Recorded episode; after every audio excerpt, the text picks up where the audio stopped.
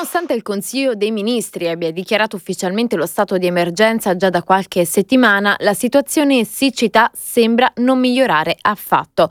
Infatti le piogge continuano a scarseggiare, condizione che crea sempre più disagi in tutta la penisola, in particolare nel delta del Po, dove le vongole stanno rischiando l'asfissia a causa delle troppe alghe.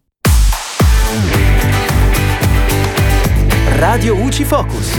Ciao amici di Radio UCI, sono Giulia e in questo Focus Agricoltura parliamo di pesca, ma non quella tradizionale, quella legata alle alghe, organizzata a Goro, nel Ferrarese, dove i produttori locali di vongole si sono trasformati in spazzini della laguna, così da poter continuare la loro attività lavorativa e tutelare l'ecosistema da una proliferazione algale eccessiva che mette a rischio la vita delle vongole in laguna. Ogni mattina 1600 pescatori escono all'alba con le loro imbarcazioni e muniti di rastrello raccolgono all'incirca 100 kg di alghe a testa per un totale di circa 160.000 kg. Tutto ciò, spiega Federagripesca, è dovuto al caldo anomalo e alla siccità di queste settimane che ha provocato un aumento della salinità delle acque della laguna, passata da 22 grammi di sale per chilo d'acqua a ben 30 grammi. Questa strana situazione ha di conseguenza favorito la nascita eccessiva di alghe, le quali assorbono ossigeno, soffocando tutte le forme di vita.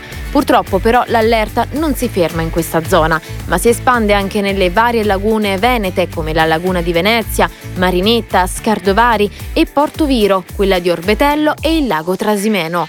E per ora è tutto, al prossimo Focus. Radio UCI Focus.